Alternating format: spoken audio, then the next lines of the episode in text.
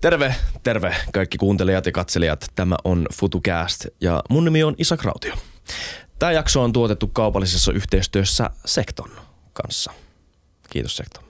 Muistakaa tilata kanava, muistakaa kommentoida, muistakaa arvostella meidät kaikissa podcast-alustoissa. Ja muistakaa, niin, muistakaa vaikka seurata meidän IG-tiliä, miksei. Sitäkin on kiva seurata, kun se numero menee ylöspäin. Ja teille on kiva jutella siellä kanssa. Öm, joo.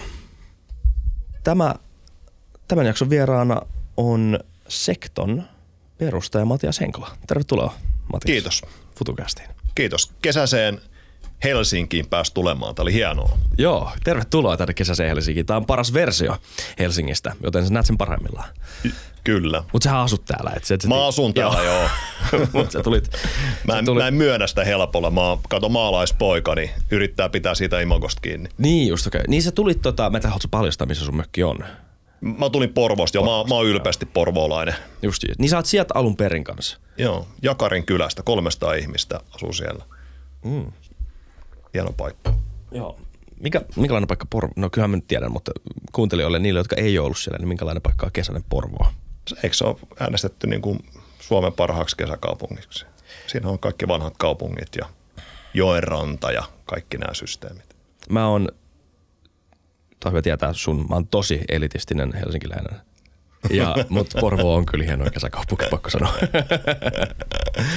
joo, joo, sinne vaan. Puoli tuntia motaria, niin ja ehkä tulee vielä itärata jossain kohtaa, niin sitten voi hypätä paikallisjunaa ja tulla Porvooseen. Nauttii kesäkaupungista. Kiva. Mm. Sä oot perustunut Sekton. Mikä on Sekto? Se on Sekto autoleasing-yhtiö. Ja, ja tota, meillähän on, on niinkin kunnianhimoinen tavoite, että me meinataan pelastaa autoilu. Me hmm. tullaan pelastaa, me ollaan ajateltu se asia näin, että me tehdään sitten kestävää. Että kaikki me tiedetään, että autot, autot ja yleisesti niin kuin kuluttaminen, niin sehän kuluttaa meidän maapallon resursseja ja me ollaan sitten sitä mieltä, sitä mieltä että, että kun sitten tehdään kestävää, niin myöskin autolla voi säilyä. Et esimerkiksi mä pystyn jatkossakin sitten tulemaan sieltä vaikka sieltä Porvon saaristosta tänne Helsingin keskustaa käymään, niin me halutaan, että se jatkuu jatkossakin. Tulee olla jännä puhua autoilusta. Mä en usko, että me ollaan tehty yhtäkään jaksoa tästä. Me ollaan tehty liikkumisesta hmm. jakso, mutta ei autoilusta kertaakaan. Ja nythän hmm. tämä on, on, se on jotenkin jännää, miten se on muutamassa vuodessa siitä on tullut, se on aina ollut asia, joka herättää tunteita. Niin, yleensä positiivisia. Auto on monen ihmisen lempiesine, eikö vaan? Ja Joo. monelle se niin kuin lähin identiteettiä määrittelevä tai koskettava esine. Öö, mutta tota, siitä on tullut jopa poliittinenkin aihe. Ja, ja jutellaan siitä ehkä myöhemmin. Kiinnostaisi tietää, mutta sun tausta on myös mielenkiintoinen. Sulle, jos jollekin autotalon lähellä osa sun Joo, kyllä. Joo, siis se on ollut, se on ollut, ollut osa, osa niin kuin mun elämää oikeastaan aina. Eli tosikin mä oon pienestä, ma, maase, pienestä kylästä maaseudut kotosi ja autot on ollut, eka, ekan auton taas jostain, kun mä olin kahdeksanvuotias. Fiat 133. Oli hieno, hieno pyssy. Tämä on yksi juttu, mitä mä en taju. Mä näin sen Top Gear-jakson Suomesta, missä jotkut yhdeksänvuotiaat ajo siis oikeilla autoilla semmoista niinku racingia aikuisia vastaan. Se, että missä päin Suomeen tämä on ok?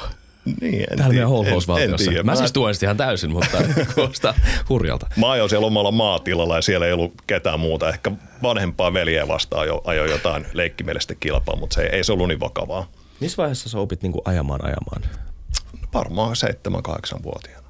Varmaan alkoi alko siitä, että sai peruttaa iskän auton ulos auto, autokatoksesta, niin se on varmaan ollut jotain semmoista kuusi vuotta. Muista, että se, se vähän venähti, koska mun veli se itse se, se, se teki tämän saman, mutta se ei osannut laittaa pakkia päälle, se laittoi ykkösen päälle, se ajoi suoraan seinään, niin ehkä siitä tuli semmoinen muutama vuoden jatkoaika, että mä en osannut mennä koittaa niin. sitä. Et ehkä, niin kuin, ehkä ei neljävuotiaalle, mutta seitsemänvuotiaalle voi antaa. Tämä en tiedä, kuinka vanha sun broidi oli silloin. No siinä. en muista itsekään, mutta varmaan siinä aika junioreita oltiin kyllä. Mutta jossain vaiheessa sitten varmaan tajusit, että sä oot aika hyvä siinä, koska siitä tuli ikään kuin sun duuni, tai ei vaan edes ikään kuin vaan. Joo, kyllä. Ei kun siis tämä tosiaankin niin, että mä ihan, ihan junnustasti ajanut autoa ja sitten myös käynyt kilpaa ja, ja sitä myöskin tehnyt ammattimaisesti sitten erilaisissa ympyröissä. Eli mä rataa ajanut tosi monta vuotta Euroopassa ja laitoin 2019, niin kuin, mitä sanotaan, hokkarit laitetaan naulaan, mutta siellä laitetaan vissiin kypäränaulaa. Missä sä siis aloitit? Mikä, tota, ei liiga, mutta sarja? Suomessa mä ajoin Suomessa niin rata SM ja sitten mä ajoin myöskin ralli SM ja sitten sieltä oikeastaan niin lähdin tuonne Euroopan kentille pyörimään. Okei. Okay. Sitten tietysti myöskin se, että mä oon niin kuin vähän sanonut, että mä oon, niin kuin, mä oon, mä oon niin kuin syntynyt yrittäjäksi. Mä oon neljännessä polvessa, mä oon yrittäjä ja semmoisessa perheessä niin kuin syntynyt ja meillä on aina tehty paljon duunia, mutta sitten omalla tavalla sydämestä ollut semmoinen kilpailija. Et, et mä oon, ne, on, ne on molemmat asiat ollut semmoiset, mitkä on ollut, käy kulkenut oikeastaan käsi kädessä. Et, et silloin se kilvanajo ja autoilu ja semmoinen yleinen kiinnostus siihen koko maailmaan, mutta sitten kuitenkin se yrittäminen koko ajan ollut siellä mukana, että et, et en, en ole missään kohtaa en ole heittäytynyt täysin sillä, että olisin ottanut vaan ajokamakassin mukaan ja lähtenyt maailmalle. Et mä, mä niin kuin, sillä tavalla mä määrittelin itse, että mä en ollut ammattilainen, mä olin niin semipro, koska mä en ollut täysin heittäytynyt siihen. Hmm. Mutta ammattimaisesti sitä asiaa tein. Mikä oli sun lemppariasia? Mikä viehätti siinä ö, urheiluautoilussa? No, urheiluautossa oikeastaan varmaan se se niin kuin itsensä haastaminen ja sitten myöskin sanotaan se, että se, se tunne, että kun sä viet jotain tosi äärirajoilla. Ja se ehkä niin kuin toi niin kuin ekstreemurheilu on ehkä ollut semmoista, mitä mä oon tykännyt paljon muutenkin tehdä. Mä oon lautaillut tosi paljon junnuna ja alamäkipyöräilyä ja BMX ja kaikki tämmöiset. Et ehkä sanotaan niin kuin just se, että sä löydät sen linjan, että missä, missä menee yli ja missä se ei mene yli. Ja se on ollut semmoinen kiehtova juttu. Mm. Joo, mä puhuin äh, Emma Kimiläiselle ja sitten se puhuu siitä, että se on jännää löytää, yrittää löytää se perstuntuma. Että se on niinku aika tärkeä juttu autoilussa. Joo. Joo. Ja sitä oikein voisi selittää muuta kuin perstuntumana. Joo, ja siis se sanoo se, mikä on hauskaa, että, että silloin, kun se, silloin kun se oikeasti meet lujaa, se ei tunnu, se ei tunnu miltään. Sun sykkeet laskee ja se, niin kuin, se tuntuu siltä, että asiat vaan menee itsekseen. Et se on, se on, se on semmoisia, niin kuin puhutaan flow-tiloista. Mm. Ja, ja tota, muut, mä sanon, tai oikeastaan kaikki kuski, ketä mä tunnen, ja, ja myöskin ihan niin kuin F1 maailmanmestareita, niin, niin puhukin siitä, että se flow-tila, aito flow-tila löytyy niin kuin harvoin. Että se voi olla semmoinen, mikä tulee kerran kymmenes vuodessa, että joku asia vaan tuntuu liian helpolta ja, ja se on, se on niin kuin, ehkä sen jahtaaminen. Että sen, sen, mä oon muutaman kerran siihen päässyt ja, ja, ja tota, se on semmoinen, että jos siihen vielä joskus saisi kokea uudestaan mm. vielä nyt näin ihan niin kuin aikuisessa kiässä, niin kyllä sen aina, aina miettii. Ja autoilu on varmaan muutenkin sulle aika iso juttu sitten nuoruudessa ja näin, että, tai ylipäätään autot esine. Oletko aina fiilistellyt autoja niin kuin monet? Joo, mä, mä oon kyllä aina fiilistellyt. Mä muistan siitä, että mä luin aina, oli semmoisia, mitä tuli kerran vuodessa, mitä uusia automalleja tuli ja sitten siellä pystyi katsomaan, että mitä, mitä autoja tulee ja sitten siellä niin kuin miettii jo silloin, että tämä on hieno auto ja tässä on tämmöinen moottori ja – tässä on tämmöiset ominaisuudet. Mutta sitten mä, se oli joku temmonen juttu myöskin. Mä olin tosi kiinnostunut turvallisuudesta. Okay. Mä luin tosi paljon turvallisuustestejä. Et ne oli mun mielestä mielenkiintoisia asioita, että et mitkä autot on turvallisia ajaa. Et, et omalla tavalla sanotaan, että se, se, siinä on ollut semmoista fiilistä, mutta sitten siinä on semmoista vähän niin kuin pragmatiikkaa. Et se on vähän semmoinen outo, outo niin kuin ajattelutapa. Mm-hmm. En ole miettinyt, miksi se on ollut niin, mutta näin se on ollut. Ihan siis niin kuin nuoresta asti? Joo, joo okay. ihan tosi nuoresta, niin, niin sitten jossain kohtaa sitten tietysti on tullut niin kuin kulutukset ja niin kuin ympäristöarvot ja nämä asiat tullut mukaan, että, mutta siellä on niin kuin ollut semmoinen vähän niin kuin Jekyll ja Hyde, että okay. et, et, et mä muistan paljon sitä, että et, et kun äh, kävi, kävi Euroopassa ajamassa esimerkiksi, mä, mä tykkäsin tosi paljon 24 tunnin kisoissa, oli oikeastaan se, mistä, mistä, mistä niin kuin itse nautti kaikista eniten. Eli radalla ajettiin ympyrää yhden vuorokauden – ja ää, sitten totta kai sama aikaa sitten mä tulin kotosuomeen ja mä menin, menin sitten niin kuin konttorille ja sitten mietittiin asiakkaille, että millä tavalla voidaan vähentää heidän kulutusta ja tehdä heidän autolusta kestävämpää. Ja just on edellisenä viikonloppuna sitten päästänyt bensaa ilmoille. Et siinä on ollut semmoinen niin kuin kaksi puolta siinä, siinä asiassa. Ja, mm. ja tota... Kiinnostavaa, niin koska mä voin kuitenkin kuvitella, että iso osa se, mikä viehättää joissain autoissa, etenkin urheiluautoissa, on semmoinen tietty, mä en tiedä, onko vaarallisuus oikea sana, mutta semmoinen, niin kuin, että sillä pääsee se vauhti. Joo, omalla tavallaan joo. Sitten ehkä, ehkä niin kuin sanotaan, että se on, se on vähän niin kuin, on hieno esine. Ihan si, yhtä lailla kuin vaikka sanotaan hyvä ruoka voi olla vaikka tosi hieno esine. Tai joku hieno kello tai joku hieno kaluste. Mm. Et, et omalla tavalla, että se edustaa sitä huippuusa siitä, mikä joku asia on tehty. Niin, joku on tehnyt ton. Joo, ja kun on miettinyt sitä, että tässä Jep. on niin oikeasti joku laittanut vähän niin kuin sielunsa peliä, että tämmöinen on syntynyt. autot on kyllä siis, mä en ole ikinä ollut semmoinen niin kuin bensalenkkari tai kauheasti edes tiennyt autoista, mm. mutta ei, sit, ei sitä käy kiistäminen, etteikö ne olisi parhaimmillaan ihan älyttömän upeita keksintöjä. Mm. Joo, se on, ja mä, mä kyllä ymmärrän, miksi, mikä niissä viehättää, mikä niissä on niin seksikästä. Onko siinä sitten semmoinen, niin onko sua fiilistynyt enemmän just tämmöinen niin muotoilu, jos miettii niin kuin 60-70-lukua, missä on tämä vanha, vanhat hienot klassikot, mitkä on mun mielestä niin taideesineitä. Joo, kyllä siis. No se on se puoli, minkä mä näen ja minkä mä tajuun. Joo. Sitten jos sä avaat konepellin, niin mä en enää kauheasti tiedä, mitä siellä tapahtuu. Vähän ehkä ne perusjutut totta kai, Joo. ja mitkä on hyvä tietää silleen vaan, että jos ajaa. Mutta äh, niitä mä en ole niinku osannut fiilistellä, mutta, mutta sitten kyllä mä tiedän, mitä mun silmät näkee, kun mä näen auton. Niin. Joo, joo. Ei, kun, ja siis mulla on, mulla on just, kun sanoit, että, että tota, no, elit, elitistinen helsinkiläinen, niin, niin mulla on monta frendiä, ketkä on niinku just keskustaympäristössä kasvanut. Ne ei ole siellä niinku pellolla pyörinyt pienenä, mutta ne just on, tosi moni niistä puhuu niinku sitä 70-luvun ja 80-luvun autosta. Et omalla tavallaan semmoisia kauniista esineistä. Joo, kyllä ne on to- tosi kauniita. Joo. Onks, oliko sulla tota, mitään, minkälaisia esineitä autot, autot anteeksi, minkälaisia esineitä autot oli sulla? Kun sulla oli tämä urheiluautoilupuoli ja sitten tämä puoli, missä suurin osa ihmisistä elää, että ne on ikään kuin kulkuvälineitä. Mm, Ja ehkä jotain myös siitä eteenpäin jollain tavalla saattaa tykätä jopa omasta autostaan tai oma auto saattaa jollain niin kuin oudolla tavalla olla oma kaveri tai tämmöinen niin kuin kumppani tai, mm. ää, tai, tai näin, mutta, mutta kuitenkin silleen niin kuin siviilikäyttö. Mm. Niin oliko sulla niin kuin kaksi eri identiteettiä autoilussa myös tai miten nämä kaksi tosistaan kuitenkin suht erilaista autoilutapaa, niin miten ne, minkälainen suhde sulla oli autoiluun kokonaisuudessaan näin kahden puolen? No, no siinä se ehkä just tuli, että, että oli se kaksi eri puolta, että silloin oli se puoli, mikä niin kuin intohimoisesti ja just sanotaan, että jahtaa sitä flow-tilaa ja nautti siitä kilpailusta ja siitä, siitä vauhdista. Ja sitten tuli se toinen puoli, mikä oli se pragmaattinen, missä sitten taas mietittiin ympäristöarvoja ja mietittiin turvallisuutta jo silloin niin kuin pikkupoikana Jakarin takametsissä. Ja, ja tota, et, et se on ollut ehkä semmoinen vähän kaksijakone. Mm. Ja, ja se, mikä niin kuin ehkä sitten ollut hieno, että ää, 2021 niin, niin päästi yhdistämään nämä kaksi asiaa. Eli silloin niin sektosta tuli ton entisen Nesteralle, eli nykyisen Sektoraali Finlandin niin taitosponsori. Ja siinä oli taas ajatus siinä taustalla oli se, että ne siirtyi käyttämään sähköpolttoaineita, eli se on bensaa käytännössä, mikä on tehty vihreästä vedystä ja sitten ladattavia hybridejä. Ja siinä niin kuin omalla tavalla joku sanoi naks päässä, että hei, että tämähän on niin kuin se juttu, että, mm. että sä voit yhdistää nämä kaksi asiaa, että tästä tulee, tulee tota no niin, että tästä tulee niin kuin yksi plus yksi, siitä tulee niin kuin enemmän kuin kaksi. Mm. Ja, ja me lähdettiin silloin siinä mukaan ja silloin oikeastaan nämä mun kaksi identiteettiä tapas ekan kerran, että se on vasta niin kuin tämä mun tämmöinen identiteetti, mistä tämä pragmaattinen puoli ja sitten tämä fiilistelypuoli, ne on tavannut toisiaan vasta puolitoista vuotta sitten. Okei, okay, wow. Joo. Jännää. Mutta hienoa, että on mennyt mukaan tuohon. Siis se on, näin kun sitten miettii ehkä jälkikäteen tai tällä tavalla, kun sä sanoit, niin vaikuttaa tosi tyhmältä, että miksi nämä kaksi asiaa olisi jollain tavalla ristiriidassa. Ehkä se ristiriita, jos sitä nyt on, ja semmoinenhan on olemassa, ainakin näennänä sellainen, niin se on, ehkä se on aika parhaimmillaan aika keinotekoinen. Jotkin tuntuu, tai sanotaan esimerkki, mm. tuntuisi vähän hölmöltä nyt jälkikäteen, jos autoista otettaisiin pois turvavyöt Mm.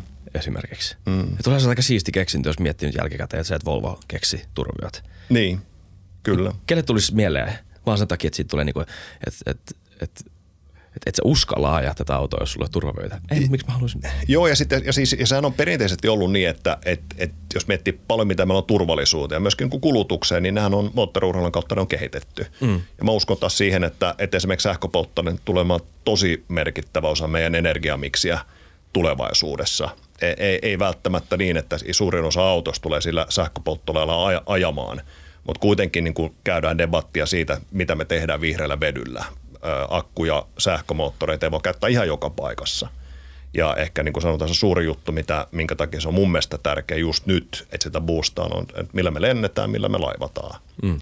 Että siinä on kaksi paikkaa, missä sähkö ei tule toimii. Mm, niin, kyllä. Joo. Niin ainakaan, Jossain se pitää- ainakaan nykyisellä teknologialla ei pysty. Siihen Ei, ei kun enää just näin, jossain se pitää kehittää. Joku pitää olla se hullu, joka siellä sitten tekee sen. Ja tässä mun mielestä niin kun se motorsportin pitää löytää uusi paikka maailmassa. Et, et mm. Koska se kuitenkin se automaailma on ollut 20 vuotta sitten tai 30 vuotta sitten, niin se oli pelkkää fiilistä ja pelkkää niin kuin tämmöistä niin kuin bikiniä ja joku nautti rannalla tai sitten tämmöinen niin kuin miehekäs mies hakkas jotain puuta ja heitti sen pikappiin. Mutta eihän se ole sitä.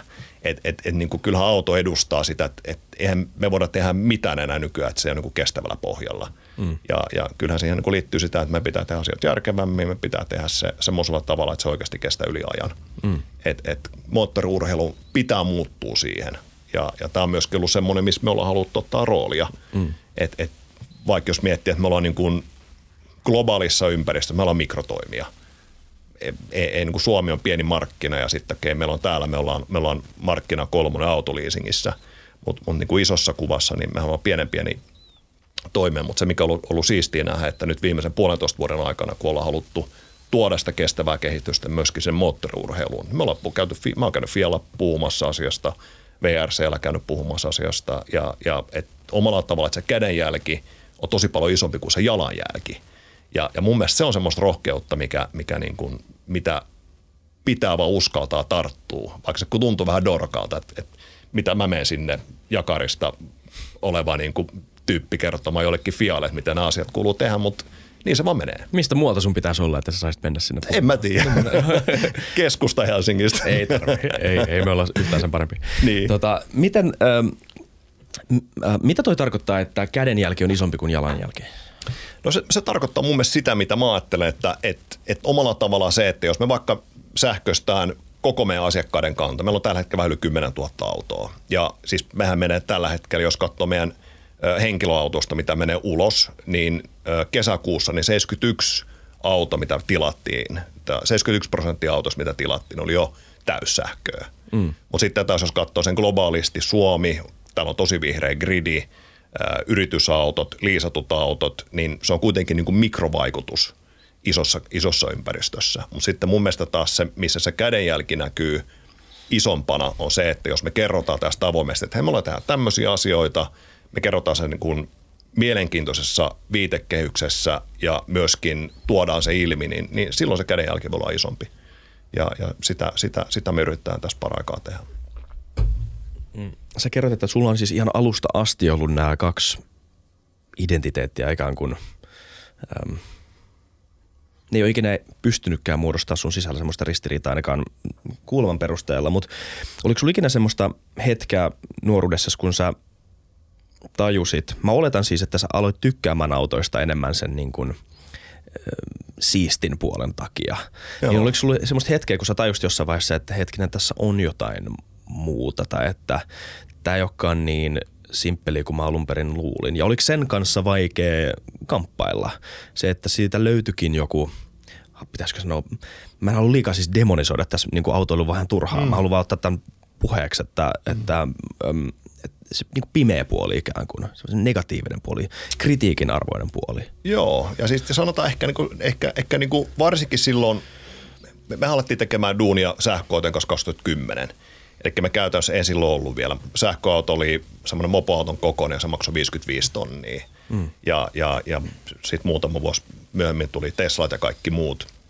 Mutta ehkä niin kuin silloin vaan kun alkoi miettimään, että paljon sä voit säästää päästöjä siirtymällä ja, ja oikeastaan niin kuin ymmärrä sen tekniikan, että kuinka paljon tehokkaampi se on esimerkiksi ajaa tällä. Ja sitten niin kuin omalla tavallaan fiilisteli jotain muuta, niin ehkä tämä kausi niin kuin 2010 ja sitten viiva 2021, niin ne oli sanotaan nämä, missä niin kuin oli semmoista sisäistä kamppailua omalla tavalla, että et, et nä, nä, nä, nä, näiden kahden kuuluisi kohtaa. Mä oon tosi iloinen, että ne kohtas. Et, et ehkä se oli niin kuin monen sattumien summa ja, ja ainakin itsellä on semmoinen fiilis, että, että pystyy tekemään paljon enemmän kuin nämä kaksi puolta kohtas mm. ja niin kuin vaan heitti ne niin kuin rohkeasti kimppaa eikä pitänyt niitä erillä, eikä myöskään valinnut puolta. Mm. Et, et koska se on vähän sama juttu, että jotenkin tuntuu, että autolusta tulee vähän semmoinen niin polarisoitunut keskustelu. Se on vähän ehkä niin kuin fillarit versus autot, mm. tai sitten niin kuin se, että sähköauto versus polttomoottori, tai bussi versus auto, tai mikä se ikinä onkaan. Ja e-, eihän semmoista totutta ole. Et, et totta kai jos mä nyt olisin tullut tänään, olisin tullut tuosta tosta, tota, no niin, parin kilsan päästä, niin en tietenkään olisi tullut autolla. Mä olisin joku tullut kävellen tai mä olisin tullut fillarilla. Mutta sitten taas se, että mm. mä en olisi halunnut lähteä kuudelta aamulla tuolta Porvosta polkemaan tänään nyt tähän istuntoon. Et, et mun mielestä Niin, löytyy, tietenkin, joo, kyllä. Niin, että löytyy niin se oikea aika ja paikka kaikille jutuille, niin se on mun mielestä tosi tärkeä ja siitä pitäisi mun mielestä ehkä niin puhua enemmän. Joo. Toi ei ole musta se hankala kysymys liittyen tähän kysymykseen. Tietysti, tai siis mä en usko oikeasti rehellisesti, että kukaan sanoisi aidosti, että jos sä ajat maalta tunnin Helsinkiin, mm. että sun velvollisuus niin kun olisi joka kerta käyttää jotain ei-henkilöautoa. Kyllä niin kun henkilöauton tarpeen ymmärtää tosi helposti tuossa tilanteessa. Mm. Sitten vaikea kysymys on nimenomaan se, että jos sulla on Helsingissä esimerkiksi seitsemän metriä tilaa ja sitten pitää jakaa Niin. eri tyypeille. Niin, Niin. Miten se jaetaan? Se on se Niin. vaikea kysymys. Niin. Ö, voidaan ehkä tulla siihen. Mä haluaisin vielä kysyä tuosta, että miten sitten, sä oot ollut niin sisältöskenessä, niin ö, kuinka paljon vastustusta sieltä on, tai kuinka, kuinka ja, jakautuneita nämä kaksi identiteettiä siellä on ollut? Ja miten sä oot nähnyt tätä, ö, millä tavalla se on kulminoutunut siihen, ö, että te olette saanut tämmöisiä yhteistyötä aikaan ja se kulttuuri ikään kuin on muuttunut, no. että se näkyy konkreettisesti. Mä sanon, sanon niin kuin omalla tavalla, mä, mä koen niin, että, että siellä se niin kuin alan sisällä se ehkä ollut niin polarisoitunut se ajatus. Että siellä se on ehkä just ollut vähän sitä, että koska jos miettii, miten koko automaailma toimii per tämä hetki, ja sitten ehkä voidaan mennä vähän, että mi, mi, mihin mä uskon, että se tulee menemään. Niin sehän käytännössä tulee niin, että joku on tehnyt äh, infrainvestoinnin, eli rakentanut tehtaan, ja sitten sieltä sylkee tavaraa ulos, ja sitten siellä on jakelukanavia, minne ne pitää mennä, ja sitten se, että se, se niin kuin – purpose siellä on ollut, että kun mä oon tehnyt tämän infrasijoituksen ja täältä pystyy tulemaan 50 000 autoa ulos, niin ne myydään niin kuin joko väkisten tai sitten niin, että joku haluaa ne oikeasti. Et, et se, se, se, niin kuin, se lähestyminen siihen mun mielestä ehkä ei ollut se, se on ollut liian tuotekeskeistä. Et, et just ehkä tämä, että ei ole mietitty sitä, että mihin sä oikeasti tarvitset sitä juttua. Että et mikä sä ratkaiset sen liikkumisen tarpeen. Niin, niin mulla on ehkä semmoinen fiilis, että alan sisällä niin ei ole päästy vielä siihen asti, vaan se on enemmänkin niin kuin se ajatus, kun meillä on se tehdas, pakko saada tätä tavaraa myytyy, niin ei, ei ole niin kuin pystytty hyppäämään niin kuin sen yli. Mm. Niin on ollut liikaa polkuriippuvaisuutta ja liikaa ihmisten työpaikat kiinni siinä ehkä. Kyllä, kyllä. Mikä on aika aika hyvä syy pitää omia puoliaan. Se on aina hyvä syy, mutta kuitenkin On. niin, sitä, sehän, sitä, senä voi nähdä myös huonona asiana, että, että ihminen on juurtunut tai firma on juurtunut liikaa vanhoihin Joo. tapoihin. Mitä sitten, mi- mitkä sä näet semmoisina suurina autoilun trendeinä tai autoalan trendeinä? No autoalan trendi, ja täällä on pakko sanoa se, että mähän en ole alalta, että, että, että mun, mun kontaktipinta autoiluun hän tuli tästä niin kuin kilpa-autoilusta ja niin kuin tästä omasta fiiliksestä. Et, et mä, mähän on tehnyt sitten taas joku rahoituksen ja palvelumuotoilun ja, ja, ja niin kuin sen sellaisten asioiden kanssa on tehnyt duunia en, ennen sitten taas, kun, kun sekto on perustettu 2007. Ja ää, mä, mä uskon hyvin vahvasti siihen, että se on se palvelu edellä, se on se käyttökokemus edellä, eli sitä, että ää, löydetään ratkaisuja tarpeeseen pitää, että et, et sun ei kuulu ostaa auto sen takia, koska siellä joku tehdas on tun- tunkenut sitä ulos, vaan se pitää hankkia sillä, kun sulla on tarvetta sille. Ja, ja se on, se on ehkä, niin kuin sanotaan se, se tapa. Ja sitten ehkä myöskin se palve, tai sanotaan käyttäjäkokemus ja hankintakokemus, mä uskon, että niistäkin on tosi paljon asioita, mi- mitä, mitä tulee muuttumaan tulevina vuosina. Mm. Et, et jos miettii, että vaikka, et kun ostaa auto, jos miettii, meillä oli, mitä me ostettiinko me 5000 autoa viime vuonna meidän asiakkaille, niin se oli 25 prosenttia, ne meni eka kerran siihen autokauppaan, kun ne meni hakemaan sen. Eli se ostopäätös on tehty jossain ihan muualla. Ja, ja et, et se dynamiikka siellä on muuttumassa tosi vahvasti ja tosi nopeasti, tai se itse asiassa muuttui jo. Mm. Ja, ja tämän takia myöskin sieltä tullaan näkemään tosi paljon yhdistämisiä, eli näitä tehtaita tullaan yhdenmukaistamaan. No sitten kun mennään sähköautoihin, niin tekniikka on helpompaa, siellä on vähemmän liikkuvia osia, eli sielläkin pystyy niin kuin sitä liinaamaan sitä prosessia. Ja mä uskon, että sitä kautta sitten taas, kun ollaan päästy siitä niin kuin infrasijoituksesta irti ja siitä, että sä omistat ne tehtaat, että sulla on ne tyypit siellä tekemään sitä duunia, niin sitten sä voit aidosti, aidosti alkaa miettiä, että mitäköhän nämä mun asiakkaat oikeasti haluaa. Mm. Tämä ei siis ole ollut ennen näin. Ei. Okei. Ei. M- minkälainen tilanne on ollut nyt tai ennen? No, si- eli siis ostokokemuksen myötä Niin. tai ostokäyttäytymisen Mä en ole ikinä siis ostanut autoa. Joo. Mä en tiedä. Joo. Siis perinteisesti se on mennyt sillä tavalla, että ihmiset on käynyt katsomassa ehkä kaksi-kolme autoa ja sitten ne on, on, on niin kuin käynyt koeamassa mm. jonkun pari ja sitten ne on käynyt se neuvottelu ja sitten ne on tilannut. Kyllä, joo, okei, okay, kyllä mä perheen kanssa tämän tehnyt, joo, okei, okay, fair enough, tämän mä tiesin. Jep, jep, jep. joo, mutta m, kyllä, ähm, miltä, millä tavalla se palvelu sitten muuttuisi sen, sen kuluttajan näkökulmasta verrattuna tähän vanhaan? Että minkälainen se tarpeeseen mukautunut tilaus sitten olisi käytännössä? No siinä on mun mielestä just enemmänkin sitä, että, että se, se ei ole sit kiinni niin rau, se raudasta, että eihän se rauda, rauta tee mitään, vaan se on se koko palveluympäristö sen ympärillä. Eli millä tavalla se on rahoitettu sulle, millä tavalla kun autot menee rikki, ne menee aina rikki. Ja tämä oli hauska oli itse se, että meillä on, meillä on meidän slogan on, on, on mutkaton autoarki ja se, se on alun perin niin se on ollut vähemmän paskaa autoilua. Mä oon, mä oon joskus ennen kuin tuli joku kirjoittamaan sen nätistä, mä sanoin, että et, et, et autolun pitäisi olla vähemmän paskaa. Mm. Ja ihan siitä syystä, että autot menee rikki, niistä tulee erilaisia kustannuksia. Et millä tavalla sä pystyt ottamaan näitä asioita pois ja jos sä laitat sen fokuksen sinne sen sijaan, että se on siinä raudassa, niin, niin mä, mä uskon siihen ja tämä on se, mitä me ajetaan. Hmm. Niin, joo, mä kysyn mikä sekto on, mutta joo. miten tämä kytkeytyy teidän toimintaan ja miten, mitä te loppujen lopuksi teette, mikä teidän...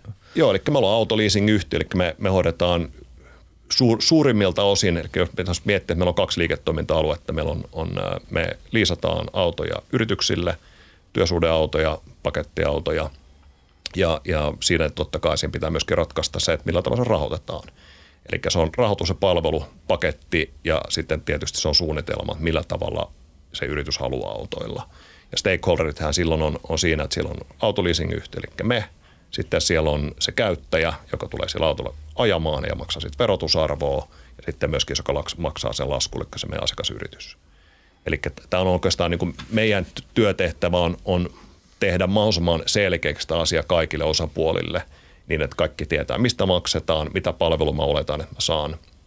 Ja sitten ehkä niin kuin vielä meidän niin kuin palveluketjuun, koska me uskotaan taas siihen, että ähm, me, me halutaan hallita mahdollisimman selkeitä kokonaisuuksia, että jotta me voidaan tuottaa hyvää prosessia. Me myydään myöskin meidän palautuvat autot itse. Eli meillä on itse asiassa kaksi tämmöistä, niin kuin, joku voisi sanoa, että ne on autokauppoja, mutta, mutta ne on niin kuin enemmänkin ehkä logistiikkakeskuksia – Eli myydään suoraan, suoraan kuluttajille meidän palautuvat autot.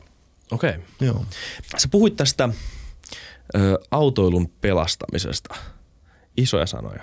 Mm. Mitä se niin kuin konkreettisesti tarkoittaa? No mä uskon siihen, että jos me halutaan jatkoskin autolla, niin sitten on pakko tehdä kestävää. Ja sitten se ei voi myöskään olla pelkästään kestävää, vaan myöskin siitä autosta on pakko tehdä helpompaa. Eli se on oikeastaan sitten se koko ydin, mitä me sektossa tehdään. Toki me ollaan autoleasing-yhtiö ja puhuttiinkin siitä, että, että meidän ää, jalanjälki on aika pieni, jos miettii globaalia maailmaa, mutta me uskotaan siihen, että kun palvelumuotoilla on semmoinen, semmoinen, semmoinen konsepti, että, että missä sä pääset helpommin kiinni kestävän, kestävän kehityksen autoiluun, niin myöskin sillä tavalla me voidaan sitä autoilua pelastaa. Me halutaan, että täällä on autoja myöskin jatkossa. Hmm ostaminen vs. liisaaminen, mm. tämä niin kulttanäkökulmasta. Mä en ole siis taas, mä en ole ostanut ikinä autoa tai edes niin kuin omistanut ikinä autoa, niin mua kiinnostaa tämä henkilökohtaisellakin tasolla, että mikä, no nyt pitää kyllä muistaa se, että sä liisaat niitä, että Joo. pitää se mielessä tässä. Joo. Mutta kuitenkin, haluaisin kuulla Mä myyn sun... kanssa niitä käytettyä. Totta, niinpä, joo joo, okei. Eli tässä ei toivottavasti saan tasapainoisen näkö, näkemyksen tästä, mutta niin. Joo, ei, ja siis ja, ja tämähän on, on nimenomaisesti niin, että kaikki riippuu, ei, ei ole semmoista sanotaan niin kuin yleislääkettä, että kaikille burana ja chip chup niin homma, homma toimii näin, vaan se totta kai pitää katsoa sieltä, sieltä taustalta, että miltä se yhtiön taserakenne näyttää, mi, mihin sä, onko sun liikaa rahaa, haluatko sä käyttöpääomaa johonkin muuhun kuin autoihin, ja sitä kautta niin kuin ehkä lähtee purkaa sitä juttua. Ja sitten ehkä jos miettii niin kuin tällä hetkellä, mikä on trendi, niin se on päästövähennykset. Eikä se on se kaikista tärkein. Eli millä tavalla – mitä suurin kysymys, mitä tällä hetkellä asiakkaat kysyvät, millä tavalla me siirrytään kestävän kehityksen autoiluun, koska se, siihenkään ei ole buranaa. Onko se oikeasti yleisin kysymys? On. Okei, okay, koska tämmöisiä asioita mielletään aika usein semmoiseksi niin kuin pintapuoliseksi hyvesignaloinniksi, mitä on hyvä sanoa jossain kyselyssä tai hyvä sanoa johonkin, johonkin haastatteluun tai ylipäätään vaan kiva sanoa. Mutta sitten jos konkreettisesti miettii, että mikä sitten on ostohetkellä tärkeintä, niin ehkä mm. se, että kuinka hyvä laatuinen se auto on tai että kuinka paljon se maksaa tai, tai mitä muita speksejä siinä on. Niin sitten, mm. että et, et, et tämmöiset niin kuin hyvä signaloivammat asiat tulee sit todellisuudessa vasta niin kuin paljon alemmalla listalla. Mutta sun kokemuksen mukaan näin siis ole. Että joo, ei, on... ei. Ja, ja, okay. siis, ja, ja, aika, joo. joo ja, ja, siis, ja sanotaan, että, että, että huonoja autoja ei myydä eikä valmisteta. Se on, se on niin kuin, käytännössä sä et, sä et voi ostaa tosi tosi huonoa autoa. Ja sitten niin. tietysti se meidän tapa on se, että meillä on, on tuhansista ja tuhansista tuhansista autosta kokemus, niin me kerrotaan pragmaattisesti, että tässä autossa on ollut historiassa tämmöistä vikaherkkyyttä, me koetaan, että jatkossa tässä ei ole meillä on pääanalyytikko, joka, pystyy, joka vetää sitten nämä asiat kasaan ja sieltä sitten tulee ehkä sanotaan se vähän vikaisin ja sellainen auto, mikä, mikä tiputtaa vähiten arvoa. Koska se on se, mikä, mikä taas ottaa se rahallinen puoli siinä liisauksessa on kysymys. Kyllä, koska siinä on se puoli myös. Mä kyllä. Kyllä, se, ei Ole, se on ihan konkreettinen kysymys liittyen kustannuksiin. Kyllä, kyllä. Mutta sitten se toinen puoli, niin se on se päästövähennys. Koska meillä, no, mä, mä niin kuin koitin just teille miettiä, olin, olin haastattelussa, että, että onko mitään, tai onko sellaista yritystä, niin kuin suuryritystä, ke, kelle ei ESG-ohjelma, mulle ei tullut mieleen, mikä, mikä on niin varten otettavaa. Ja koska sitten taas se, mikä, mikä tapahtuu, sitä puhuta vielä hirveästi, mutta tota, mä tiedän, että jo tällä hetkellä, niin jos se on vihreä se kohde, mihin se rahoitus haetaan, niin saat halvempaa korkoa siihen. Hmm. Eli se, että kuin, kuin ympäristöystävällinen sä oot, niin se vaikuttaa siihen sun raan hintaan. Todennäköisesti riskittömämpi sijoitus pitkällä aikavälillä. Kyllä, niin. kyllä. Et ihan samalla tavalla, että et kyllähän tämä menee niin, että jos miettii, että esitetään sulle kaksi eri autoa. Yksi on, on auto A, toinen auto B, toinen kulkee bensalla tai dieselillä ja se menee 7 litraa kertaa kaksi euroa, mitä se tällä hetkellä maksaa ja mitä se maksaakaan tulevaisuudessa. Tai sitten sulla on toinen, missä on vähemmän huoltokuluja ja millä sitten riippuu sun sähkösopperissa voi ajaa kaksi euroa per sata kilsaa. Hmm. Niin, niin myöskin, että mikä on parempi vaihtoehto sulle nyt ja mikä on parempi vaihtoehto meille, kun mun pitää myydä se kuluttajalle. Niin totta kai se auto, missä on vähemmän kuluja, vähemmän riskiä, niin se on semmoinen, mikä kuluttaja taas valitsee siellä seurausstepissä. Hmm. Et, et sillä tavalla nämä menee niin kuin mun mielestä niin kuin käsi kädessä, että et, et sä et voi niin kuin – pilkkoa niitä. Et, et sä et voi pilkkoa sitä niin kuin siihen rahoitukseen tai siihen rautaan tai siihen ympäristöystävällisyyteen tai siihen palvelukokemukseen, vaan sun on pakko tikata kaikki boksit, että jos haluat taidesta, että se homma toimii. Hmm. Minkälainen muun, minkälaisia muunlaisia ominaisuuksia nykypäivän auton ostajalla tai jilla on? Mä en usko, että mä oon ainoa. Kyllä mä jossain vaiheessa tuun hankkia auton. Vähintään sitten kun on perhe, mä luulen, että se tulee olemaan tosi tärkeä asia. Mm. Tai, tai huomattavasti tärkeämpi, etenkin jos asuu jossain muualla. Mm. Ei, ei siis lähellä keskustaa, joka on siis aika epätavallinen asuintapa verrattuna koko Suomeen siis. Mm. Et siis sekin pitää muistaa aina, että, että ihmiset asuu eri paikoissa, eri paikoissa eri tarpeita. Mutta niin, mun kysymys, minkälaisia tyyppejä nämä nykyisen päivän auton ostajat on? On nyt tosi erilaisia. Mun mielestä on hyvä pointti, että, että maailma Helsingin keskustassa näyttää tosi erilaiset versus Porvoo ja sitten taas jos mennään Lahteen, niin se on vielä erilaisempaa sitten siitä kun mennään vaikka Savonlinnaan, niin sitten ollaan vielä erilaisempaa sitten mä muistan aina, kun, kun ajaa, ajaa tonne Lappiin, eli siinä on se Kuusamo ja Kajanin väli – onko se Kuusamon Kajanin väli. Mun mielestä siinä on semmoinen kaksi puoli. semmoinen väli on ainakin, jos Siellä ei tapahdu mitään. Niin. Et, no nyt, nyt mä sanon ilkeästi, koska mulla on frendi asuu, tai se on kotoisin Suomussalmelta, niin, niin siellä on Suomussalme, mä tiedän, että siellä on. Mutta siellä on et tosi isoja alueita, että et missä niin kuin 50 kilsaa, niin hirveän monta ihmistä et näe. Et, et pitäähän meillä myöskin niin kuin löytää ratkaisuja niin, että joka paikassa pystyy toimimaan. Ja sitten ehkä niin kuin jos miettii niin kuin sähköautoilua, että että pystyykö sähköautolla menemään Lappiin tai pystyykö se Lapissa ajamaan. Niin tämä on aika helppo Suomessa tämä asia. Ja se perustuu taas siihen, että meillä on tosi vihreä gridi.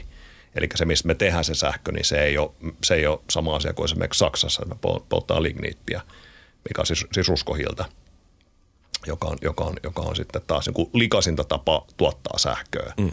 et, et täällä meillä on niin oikeasti aika helppo se juttu, mutta sitten toisaalta on meillä kyllä tosi paljon, mä tiedän niin kuin ystäviä asiakkaita, ketkä sanoo, että he ajaa ympäri maaseutua yhden päivän, niin ei, ei heillekään mikään muu kuin polttomoottoriauto mm. per tämä hetki. Niin just nyt tällä hetkellä, kyllä. Ja nyt, kyllä.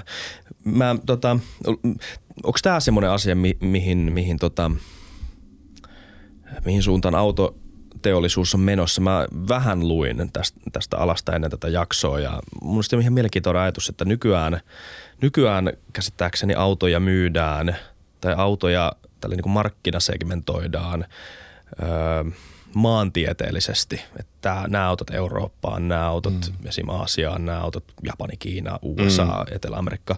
Kun taas tulevaisuudessa se menee todennäköisesti ehkä siihen enemmän, että segmentoidaan maiden sisäisesti. Että sulla saattaa olla ydinkaupungit yhtenä segmenttinä, jossa on tietty kuluttajatyyppi ja sitten sulla on saattaa olla harvemmin asutettu maaseutu, jossa on erilainen kysyntäprofiili. Joo. Ja että niin teollisuus alkaa seuraa enemmän tämmöistä. Joo, ja siis tämähän, on niin kuin, tämähän menee suoraan niin oikeastaan sen strategian mukaan, että, että jatkossa niin – me, meillä on niin kaupunkeja, no, vähän sama mitä ollaan nähty Japanissa, että miltä Tokio näyttää. Niin. Et, et, et, Ei niin kauheasti autoilla. Joo, no sano, ja sanotaan niin, että kaupungin on sulannut yhteen. Niin. Et, et sama asiahan tässä tulee olemaan, että jos mun mielestä jos mennään niin kuin 50 vuotta eteenpäin, niin meillä tulee olemaan junayhteys Tallinna. Niin, anteeksi, kun mä nyt äsken pitää keskeyttää, että oli niin tyhmästi sanottu, mutta totta kai siellä autoilla on, mutta suhteutettuna siinä, että siellä on 36 miljoonaa. Ei kun just näin. Niin, tätä just mä näin. tarkoitin. Joo, joo, joo, mä en joo. vaan halunnut kuostaa idiootilta, anteeksi mä keskeytin sut. Kävellään enemmän ja siellä niin. on hyvät metrot. Mutta mut, mut, kyllähän tämä on niinku sen, sen strategian mukaisesti, mikä, mikä on teoria, että tulee niinku mega, megakaupungit mm. ja, ja puhutaan, että sulla on Helsinki, Tukholma, Riga, ää, sitten mikä, mikä siellä sitten voisi olla niin kuin Tallinna, Turku, näin, että, että ne on, niin kuin, ne on niin kuin niitä ympärikeskuksia, missä on saman kaltaisuuksia. Mm. Ja sitten meillä on vaikka sitten, mun mielestä on tavallaan hyvä pointti, että se voi just hyvinkin mennä noin, että su, sä tulet segmentoimaan sen niin kuin enemmänkin sen käyttötarpeen ja, ja, mm. ja niin kuin sen lokaalin – viitekehyksen sisään. Et, et, e, eikä niin, että se on niin kuin, joo, koska tuo on aika, aika niin kuin laaja, että jos nyt valitaan jotain Eurooppaan, niin kyllä se Keski-Euroopassa on aika lailla erilainen tarve kuin vaikka täällä, missä meillä on pitkät välimatkat, vähän mm. jengiä. Kyllä. Miltä sitten se, ähm, me puhuttiin vähän tuosta kaupunki laisprofiilista, niin minkälainen tarve tällä hetkellä sitten on harvemmin asutuilla paikoilla? Miltä se näyttää tällaiselle helsinkiläiselle mitä mun kannattaisi tietää siitä? No siis mun mielestä se, se mikä, mikä on, on niin kuin, jos miettii autoilu yleisesti Suomessa, niin olisiko keskihinta 13 000 euroa mm. ja sitten 13 tonnilla sä et saa uutta autoa. Se on, se on niin kuin myöskin se, että se on, se on niin kuin, siellä laittaa tosi paljon käyttöillä autoilla. Ja se, ja se tarkoittaa tietysti ongelmana on se, että yhtään käytettyä autoa ei ole tehty uutena, eli joku aina ostaa sen uutena ja, ja sillä tavalla myöskin niin kuin sanotaan se ketju, että millä tavalla se menee alaspäin, niin se on, se on tosi tärkeä osa sitä kokonaisuutta. Ja kyllä siellä on, no se on ehkä just sanotaan tullaan se, että et, et siellä enemmän, jo, se on tarpeellinen liikkumisväline, koska sitten taas joukkoliikennettä ei ole, on liian pitkä matka mennä fillarilla tai talvella saattaa olla liian korkeat hanget. Mutta mut kyllä se niin kuin hy, hyvin pitkälle on edelleenkin, jos niin halutaan keskiarvostaa, niin perheauto – millä pääsee muutamasta kilometriä joko ja, ja mahdollisimman kustannustehokkaasti ja turvallisesti. Mm. Et kyllä se turvallisuus on, on, on myöskin semmoinen, mikä on, on suomalaiselle autoilijalle tosi tärkeä juttu. Ja tämä polttomoottori EV-kysymys. Se vähän puhuit siitä, että nyt ainakaan niin kuin tänä vuonna, tai ehkä edes, ei myöskään edes ensi vuonna, niin ei tulla näkemään mitään niin kuin täys käännöstä tässä liikenteen sähköistymisestä. Autot on muutakin asioita, mitä ostetaan suht harvoin. Monella mm. saattaa pysyä auto monta kymmentä vuotta. Mm. Öm, ne on kalliita.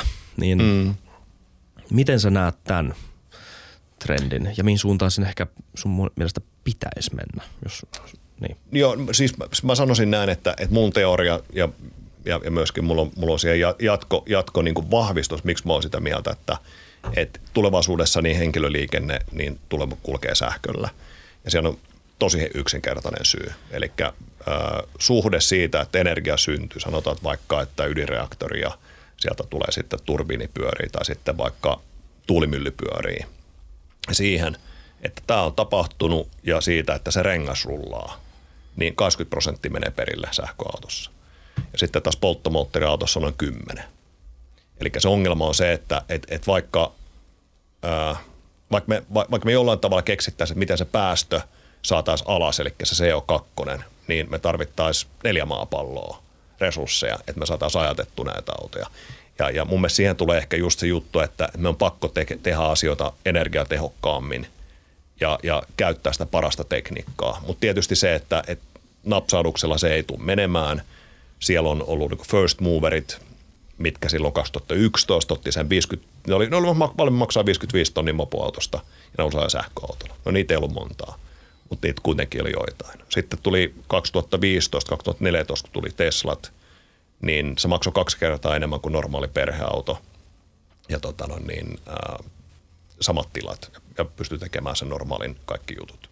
Ja sitten tuli 2019, kun tuli Tesla Model 3, sitten alkoi tulemaan Polestar 2, alkoi tulla Skoda Enyaqia, eli perhekokoisia, perhe pääsee kyytiin, ää, kokonaiskustannukset on about samalla lailla kuin, kuin mitä on ennen maksettu, ja et, et se, se ympäristöystävällisyys draivaa toki, mutta kyllä se on aika pragmaattinen se tapa, mitä siitä, sitä lähestytään, että kaikki pitää päästä messiin, ja, ja sitten niin, että turvallista ja pitää säästää kustannuksissa. Ja se sähkö tulee yleistymään sitä mukaan, kun mitä tulee enemmän halvempia autoja ö, markkinoille. Eli kun tulee vaikka 30 tonnia uutena maksava auto, mikä sitten taas kolme neljän vuoden päästä maksaa se 15, mikä oli aika lähellä sitä keskiarvoa, mitä suomalainen ostaa. Niin tähän mä perustan sen väitteen, että, että todella nopeasti me tullaan menemään sinne. Mutta sitten on se fiilistely. Eli vähän sama juttu mm. kuin, kuin se, V8. että niin, joo, no vaikka V8 tai mikä, mikä, whatever floats your boat niin sanotusti, mutta mm. mut, mut se, että et, mä haluan sitten niinku uskoa, sen takia mun mielestä sähköpolttoaine on mulle sen tunnepuolen takia, se on tosi tärkeää, että mä, et mä haluan, että polttomoottorit säilyy. Mm. Mutta se on vähän sama asia kuin, kuin niinku hyvä viini.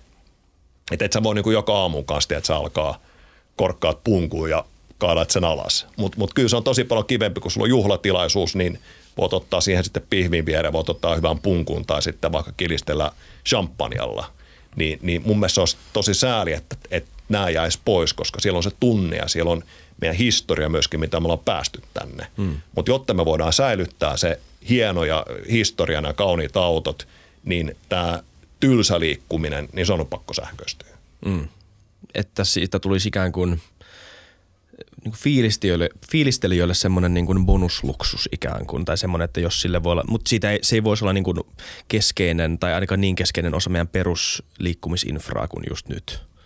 Ei, ei, se on juuri näin. Se on juuri näin. Se, se mikä oli, oli tosi, tosi hyvä, nythän tuli, tuli hallitus, hallitusohjelmassa, niin oli se, että otetaan jakeluvelvoitteeseen mukaan myöskin sähkö – Mm. Eli se tulee tarkoittaa sitä, että ennenhän on myöskin ollut tämmöinen... Niin kuin, Voitko kertoa, mikä jakeluvelvoite on niille, jotka eivät välttämättä tiedä? Jakeluvelvoite on sitä, että siellä pitää olla ympäristöystävällistä ää, polttoainetta. Se on niin kuin, perinteisesti se on tehty niin kuin etanoli ja ää, sitten biodieseli. Et siellä, siellä on niin kuin tietty sekoitussuhde, mikä, mikä sä laitat sinne. Mitä enemmän sä laitat sekoitussuhdetta sinne, niin sitä enemmän sä saat fyrkkaa EUlta. Mm. Ja, ja nythän se laskettiin, se oli mun mielestä se tavoite, olisiko jotain 20 pinnaa, nyt se – laskettiin 13 ja se tavoite, että me oltaisiin 20 pinnasta takaisin, niin oliko se 2027, 2028. Mutta mut se, se, se, se, mikä oli niinku tosi fiksu veto, siellä on hyviä tyyppejä. Se on muun muassa siellä on, on Kai Mykkänen, joka on, on, on tota, ää, nyt Uusi ympäristöministeri. Joo. Kyllä. Niin se, on sähkö, se oli just näitä yksi näistä hörhöistä, joka maksoi ihan liikaa sähköautosta joskus vuonna yksi peruna. Eli se on, se on pitkään myöskin niin kuin tutustunut aiheeseen. Mm. Ja tämä on tosi siisti nähdä, että tämä saatiin se sähkö mukaan siihen jakeluvelvoitteeseen. Koska se on, se on paljon fiksumpi tapa se, että me lisätään se, sä, se sähkö sinne sen sijaan, että me laitetaan biodieseliä tai sitten etanolia koska niissäkin omat ongelmat. Meillä on etanolissa ongelma on se, että se millä se energia syntyy, niin se on fotosynteesi. Eli se on vilja. Aurinko paistaa johonkin kasvikseen ja sitten sieltä sitä kautta se energia syntyy. Ja sitten taas biodieselissä on, on se, että meillä on tarpeeksi raaka-ainetta. Se, mm. se on vaan niin kuin yksinkertainen fakta. Et se, se ei myöskään niin kuin pelasta maailmaa, että me kaadetaan palmu, palmupuuta tai kaadetaan sademetsät, jotta voidaan tehdä palmuöljyplantaaseja ja, ja okei, EU sanoi, että sä et voi käyttää uutta palmuöljyä, mutta satun, olen kuullut monta kertaa, että lähtee uutta öljyä tuolta toiselta puolella maapalloa, kun se saapuu Eurooppaan, niin se on käytetty öljyä. Eli myöskin se, että koska se maksaa, en muista paljon, kolme kertaa enemmän, niin totta kai joku keksii tavan, että millä tavalla siitä uudesta öljystä tulee käytetty.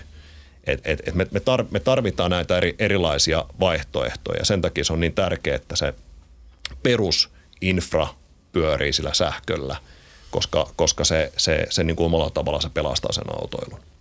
Ja sitten myöskin tämmöinen mantra, mitä mulla on ollut, että, että sähköautoili on polttomoottoriautoilun paras frendi. Kun on ollut monesti, oli, ehkä, mennä, no ehkä ei niin paljon enää, mutta jos mennään kolme, neljä, viisi vuotta taaksepäin, niin oli sitä, että mä ikinä tulee sähköautolla ja polttomoottorit on pahasta. Ja on, toinen sanoi, että tämä on dinosaurusauto ja toinen sanoi, että tämä on niin vakita porakone. Mutta mut nyt kun ollaan siinä tilanteessa, että mitä enemmän tulee sähköautoa, niin sitä enemmän se polttoaine, mikä meillä nyt on, mikä selvästi tulee poistumaan, niin se hinta tulee pysyä alhaalla, koska jakeluvelvoite tulee täyttymään. Niin tämä on niin, aha, aivan loistava. Mä oon niin kuin en ollut, en ollut hallitusohjelmasta ikinä näin fiiliksissä, koska tämä tulee säästämään sen normaalin tyypin ää, rahaa, joka ei vielä aio vaihtaa sähköautoon, eikä ehkä välttämättä taloudellisia resursseja, mutta siinä aikaa, kun autojen hinnat tulee alaspäin, tulee myöskin olemaan kategorian autoja, niin siinä kohtaa hän, hän on niin kuin päässyt sen asian yli. Eli me ollaan rakennettu silta, ja tämä on hienoa. Okei. Mä en ole ikinä kuullut sitä selitettävän noin, mutta se on mielenkiintoinen perspektiivi siihen hallitusohjelmaan. Joo, Joo. kiinnostavaa. Joo.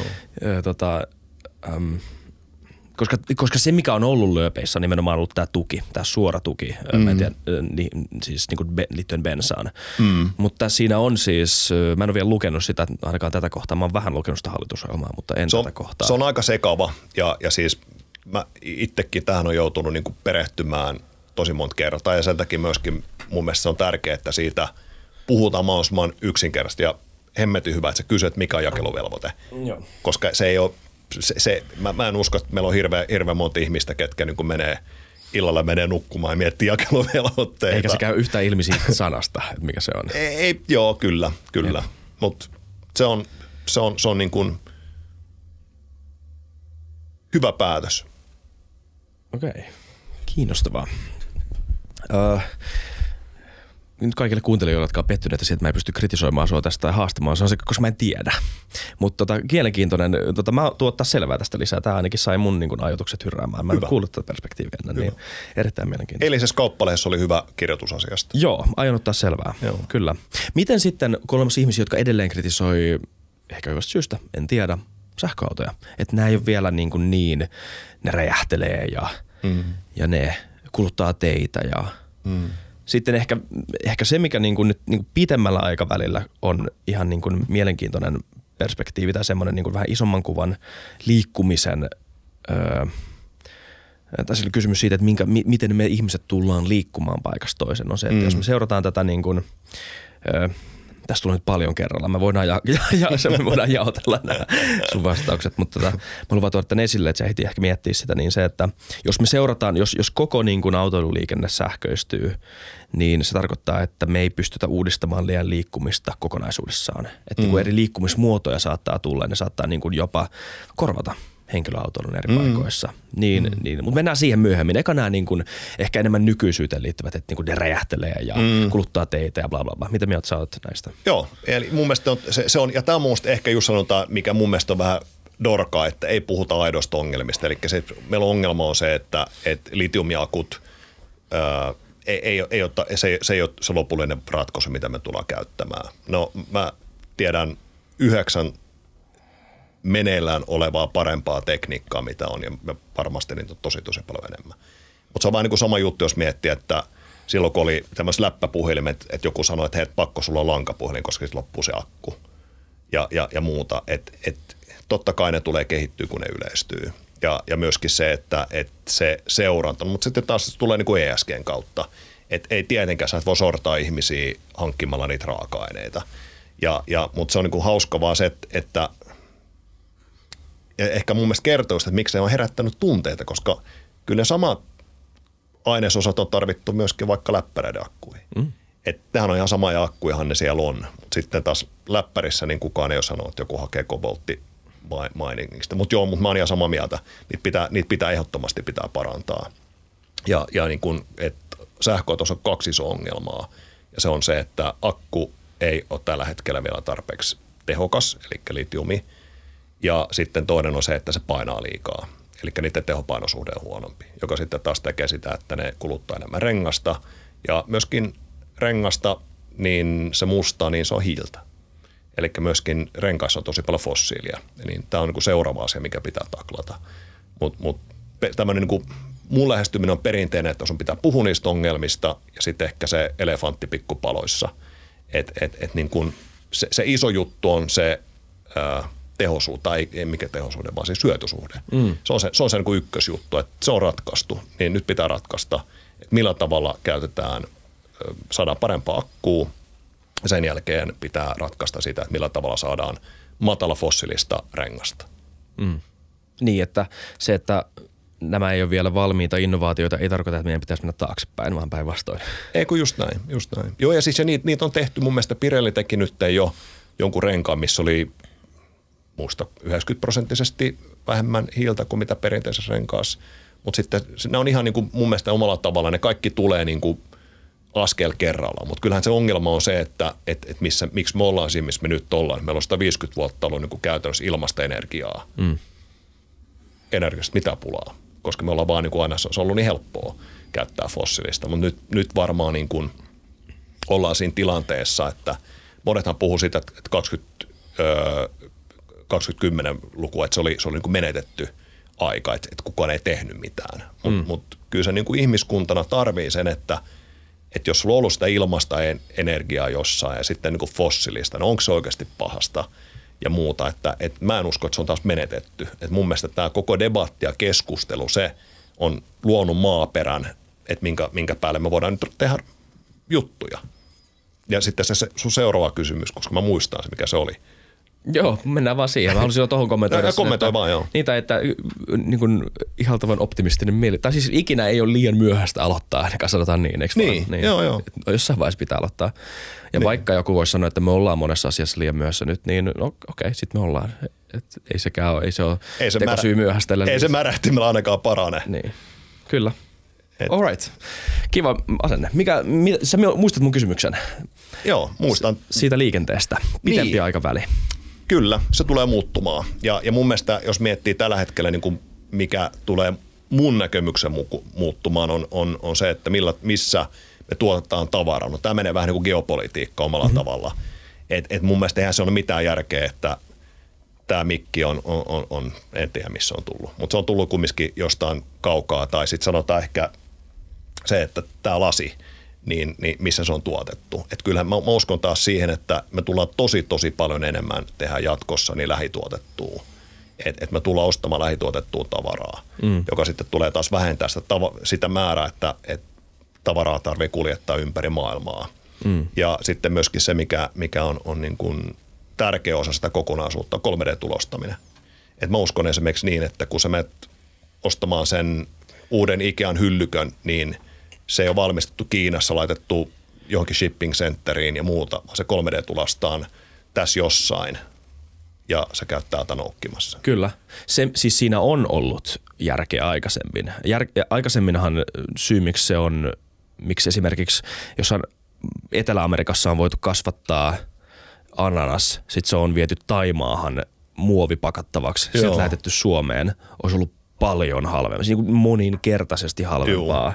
kuin se, että me oltaisiin yritetty kasvattaa ananaksia Ruotsissa tai Suomessa tai niin, Tanskassa kyllä, tai näin. Siis, kyllä. siis, ja siis sama pätee kaikelle, että tämä niin kuin, mikä se on suomeksi, competitive advantage – niin kuin kam- just niin. Tai jo tämmöinen, niin kuin, että maiden välinen maailmankaupan niin kuin competitive advantage. Miksi, miksi niin kuin joissain maissa on paljon tehokkaampaa tuottaa tai tiettyjä tuotteita, tästä vaan lähettäisiin. Koska mm. asioiden lähettäminen on ihan pirun halpaa. Niin, kyllä.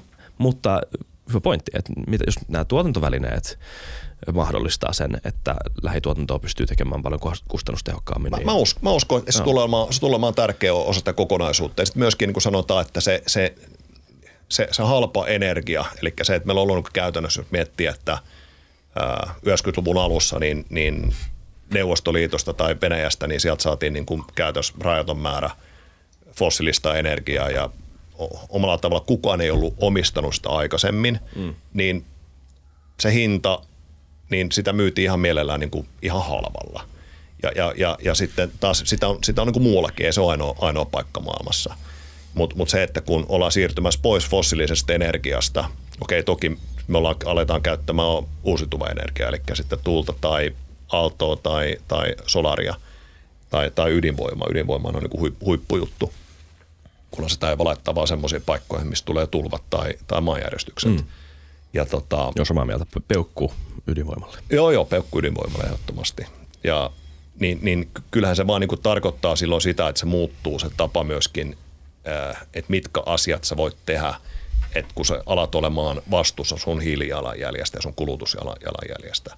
Ja yhtä lailla myöskin se, että, että mä oon sitä mieltä, että ihmisen ei kuuluisi pystyä lentää äh, Barcelona 50. Se, se, se ei ole mun mielestä niin kuin järkevää. Sitten taas jos katsoo, että paljon se päästää. Mm.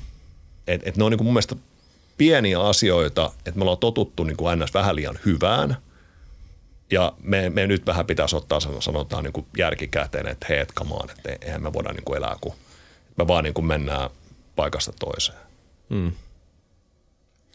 Niin, onhan se vähän hullua, kuinka halpoja lentoja meillä on ollut viime aikoina. Vaikka niin tämä lentämisen on, on tosi kaunis ja hieno asia, että me pystytään matkustamaan. Mm. Se on siis, sit, sen, mä en yhtään tykkää sitä asenteesta, joka niin kuin demonisoi sitä matkustamista itsessään. Ei. Se, että niin kuin, et, et jos sulla on mahdollisuus mennä näkemään toinen maa ja toinen kulttuuri ja toisenlaisia ihmisiä ja toinenlainen elämäntapa, siis siinä ei ole, se Maailman paras juttu. Ihan, jo, siis oikeasti. Joo. Joo. Et sitä, niin kuin, sitä ei edes voi yliromantisoida, kuinka niin kuin hienoa se on, että ihminen pystyy tekemään näin. Just näin. Öö, ja, ja Joo, mutta mut kyllä samaa mieltä, että se on ainakin aika iso osa. Kuinka, mä en edes tiedä itse asiassa, kuinka iso osa se on kokonaispäästöjä. Autoilu on aika iso. Mä en muista ulkoa. En Jos musta pitäisi veikata, niin 10 prosenttia hmm. globaalista päästöistä tulee lentoliikenteestä. Damn. Okay. Joku voi googlata sen nyt samalla, kun kuulee tämän. Joo, google. Katsotaan, tuolla, joko me ollaan väärin, joko tää oli ihan höpö höpö tai sitten se oli niinku Kyllä. spot on. Mutta se ei haittaa, koska ihmiset voi tarkistaa itse. Ei kun just näin. Just ja sen näin. takia tuo on niinku niin, hien, niin pu, puhelin ja Google on maailman paras, kun se on, se on niinku ilmainen yliopisto kaikille ihmisille. Kyllä. Mutta mä, vaikka mä nyt en kauheasti tiedä tästä koko alasta, niin mä tiedän niin kaksi trendiä, mistä mä ainakin näin niin kuin lukemani perusteella on aika vakuuttunut, että nämä on varmaan ne suunnat. Ja toinen on tämä, mistä me ollaan puhuttu, se on tämä sähköistyminen. Mm. Mutta sitten toinen on henkilöautoilun väheneminen, mm. etenkin kaupunkitiloissa. Kyllä. Niin minkälaiseen, öö, tämä menee tosi spekulaatioksi nyt. Ja tässä, mä en tiedä, onko sulla edes mistään mielipidettä tästä, mutta että niin kuin, luulet sä, että se, minkälainen polarisaatio, mä en nyt tarkoita pelkästään poliittista polarisaatioa tai kulttuurista polarisaatioa, vaikka semmoinen nyt saattaakin myös tapahtua. Mutta mm. siis miltä, minkälaista liikenne tulee olemaan, jos kaupungit on enemmän ja enemmän muihin kulkuvälineisiin painottuvaa, mutta sitten sulla on edelleen nämä niin kuin laajat, harvaan asutut alueet, jossa henkilöautoilu on hmm. keskiössä. Oletko miettinyt tätä ollenkaan? On, on, on miettinyt. Siis jos, mä, mä, mä uskon itse, että, että tulee syntymään, että autot tulee menemään tosi paljon maan alle – varsinkin ihan ydinkeskustoissa ja, mm. ja, ja että et ne tulee menemään sieltä pois. Mutta sitten taas toinen, toinen juttu, mikä meillä tulee olemaan, mikä ei nyt hirveän pitkän matkan päässä, niin meillä tulee olemaan robotakseja. Mm. Eli me tulee olemaan, se, sehän, sehän on niin kuin, sehän on hybridi joukkoliikenteen ja yksityisautoilun välillä. Ja niitä tulee liikkumaan täällä meillä paljon. Mm. Et myöskin, että, että mutta mä, mä uskon, että, että ydin ydinkeskustoissa niin tulee syntymään toinen kerrostuma. Tullaan tekemään teke tunneleita alle ja, ja autot tulee olemaan siellä. Et niin, kuin, niin kadulla kuin nykyään, niin ei. Okei, sitten katsotaan niin kuin Helsinki, tämä on aika pieni kaupunki. Mm. Tämä oli hyvä mielenkiintoinen juttu, että esimerkiksi yhteiskäyttöautot, niin oli täällä, no, no nyt on, niitä on taas tullut uusia toimia. Kyllä, onneksi. Mutta täällä oli äh, Euroopan suurin Drive Now oli täällä monta vuotta, kaksi-kolme vuotta. Ja sitten taas mä, mä kävin heidän kanssa keskustelua ihan toisesta keissistä, mutta istuin illallisen ja puhuttiin, ne oli täällä. Ja sitten niin kun se sanoi sitä, niin istuttiin ja spekuloitiin, että miksi tämä ei toimi. Hmm. Et niillä, ne, on, niin kuin, ne oli ostanut mun mielestä 250 niin kuin miniä BMWtä, mitkä oli dropattu ympäri koko Helsinkiä. Ja, ja, ja sitten, kun, sit, sitten ne sanoivat, että oli tullut niin ainoa mikä niin kuin looginen selitys on se, että, että Helsinki on niemen kärki. Eli se, se menee, se polarisoituu se populaatio, sen, mitä lähemmäs sä menet kärkeen. Että siinä ei tule ristiliikennettä tarpeeksi. Jep. Et, et, et omalla tavalla, että kuin iso se kaupunki sit pitää olla, että oikeasti sä meet, että sun kannattaa alkaa rakentaa niinku infraa Joo. sen alle. Koska mm. meillekin nyt pitäisi saada niinku Helsinki niinku tavallaan niinku 75 prosenttia on merta, sitten 25 prosentissa pitäisi tulla niinku autoliikenne sisään. Mä en Joo. tiedä. Se on tosi vaikea. Mä, siis Köpissähän on yleensä esimerkki tämmöisestä niin tulevaisuuden liikkumisen kaupungista edelläkävijästä. Ja siellä on kevyt liikenne, infra ihan siis seuraavaa tasoa, melkein tasavertainen suhteessa autoiluun. Niin jo. Tuli asu, asuinilla kaksi vuotta, niin tiedän tosi hyvin. Ja siellä on siis eh, koko keskusta autot on siis ihan niin kuin monta, monta, monta täm, tota siis kilometriä suuntaan mm. toiseen, siis täysin autotonta ja siis ihan täydet kadut. Ja, ja, ja miksi sä menisit sinne, koska siellä on superhyvät junayhteydet. Se juna menee superloogisesti ja sitten niin, että silloin pyöräteet ja no okei, totta kai se on myöskin keli sillä tavalla, että ei. Siellä on vähän parempi keli kanssa, oh. mutta mut, mut siis se niin kuin henkilöautoilun suhteen paljon paremmat väylät sen niin kuin mm. keskustan ulkopuolella. Suorat isot boulevardit, H.C. Andersens Boulevard, mm. menet sieltä Tivolin ja Roadhouse Plassenin ohi ja sä Jep. Jep. pääset suoraan sillä eri kaupungin osiin. E- Siis e- ihan loistavat väylät myös tämmöiselle niin kuin siirtymiselle. Joo. Ei välttämättä semmoisen Espan läpi kruisailulle, mutta siis silleen, että jos sä haluat päästä paikasta- toiseen auton kanssa, mm. niin se on myös Köpiksessä aika helppoa ja se varmasti liittyy myös mm. maantieteeseen. Ja se, se on vähän niin kuin, tämä Helsinki keissi on mun mielestä niin kuin vaikea siitä. Jos, jos, jos täällä ei olisi talvea, okei nyt, nythän on, on äh, il, ilmasto valitettavasti lämpenee ja, ja mm. tämä muuttuu, niin katsoa, että kuinka paljon, niin kuin, kuin, kuinka paljon lunta meillä on täällä niin kuin kymmenen vuoden päästä. Se oli mielenkiintoista. Mä kävin, mä olin Italiassa, olin jokunen kuukausi sitten. Siellä oli semmoinen tosi mukava äijä, semmoinen sommelieri, joka sitten kertoi tarinan. Sanoi, että, että isot ranskalaiset viinitalot alkaa nostaa Baltiasta niin maapläntejä. Mm. Ne valmistautuu siihen, että se tulee olemaan hyvä viinimaata. Et, et kyllähän se kertoo myöskin sitä, että tämä saattaa muuttua. Että mm. ehkä, ehkä, ehkä, ehkä niin kuin se, se vaatii omalla tavallaan. Kyllä se lumikaos on niin kuin semmoinen, Kyllä. mikä Ja siis Tukholma, Oslo, mm. suht samanlaisia kaupunkeja, niin kuin ei merkittävällä tavalla ilmastoltaan erilaisia kuin Helsinki. Mm. Et siis, ja siellä mä luulen, siellä samat trenditkin näkyy. Et, mm. et, tota, Mutta meillä on kyllä, niin kuin, jos miettii Pohjoismaita, niin on meillä aika helppo, helppo duuni. Me, meillä tulee olemaan hyvissä ajoin ennen 2030, meillä tulee olemaan clean grid. niin, se on totta. Meillä, meillä, meillä tulee olemaan omavarasta, puhdasta sähköä. Meillä tulee olemaan edelleenkin pitkät äh, välit. Et, et niin kuin sillä tavalla, et mä, mä uskon, että täällä se on niin kuin se monimuotoisuus tulee näkymään paljon isompana kuin sit vaikka Pariisissa Mm. tai Frankfurtissa. Joo. Mutta omalla tavallaan meillä on myöskin niin tosi hyvät edellytykset sille, että täällä, täällä asiat on niin tehty hyvin. Joo. Pirun mielenkiintoinen jakso. Onko sulla mitään, mä- tää meidän ei tarvitse niinku ihan tähän lopettaa. Öö, saat vielä sanoa vikat sanat, jos sä haluat, tai jos sulla on vielä jotain, mistä sä haluaisit keskustella. Suvi tässä.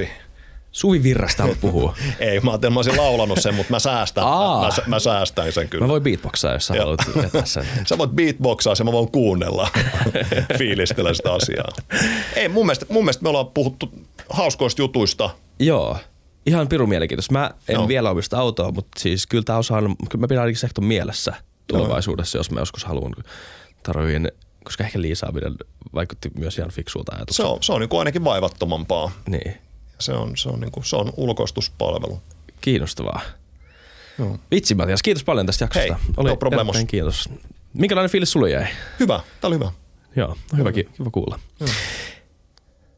Öm, miksi mä olin jäänyt tässä lopussa? Kiitos kaikille katselijoille ja kuuntelijoille. Ö, kiitos, että katsoitte jakson. Kiitos, että tota, ö, seuraatte meidän kanavaa. Muistakaa tilata, muistakaa kommentoida, muistakaa arvostella ja muistakaa ö, pitää itsestänne huolta.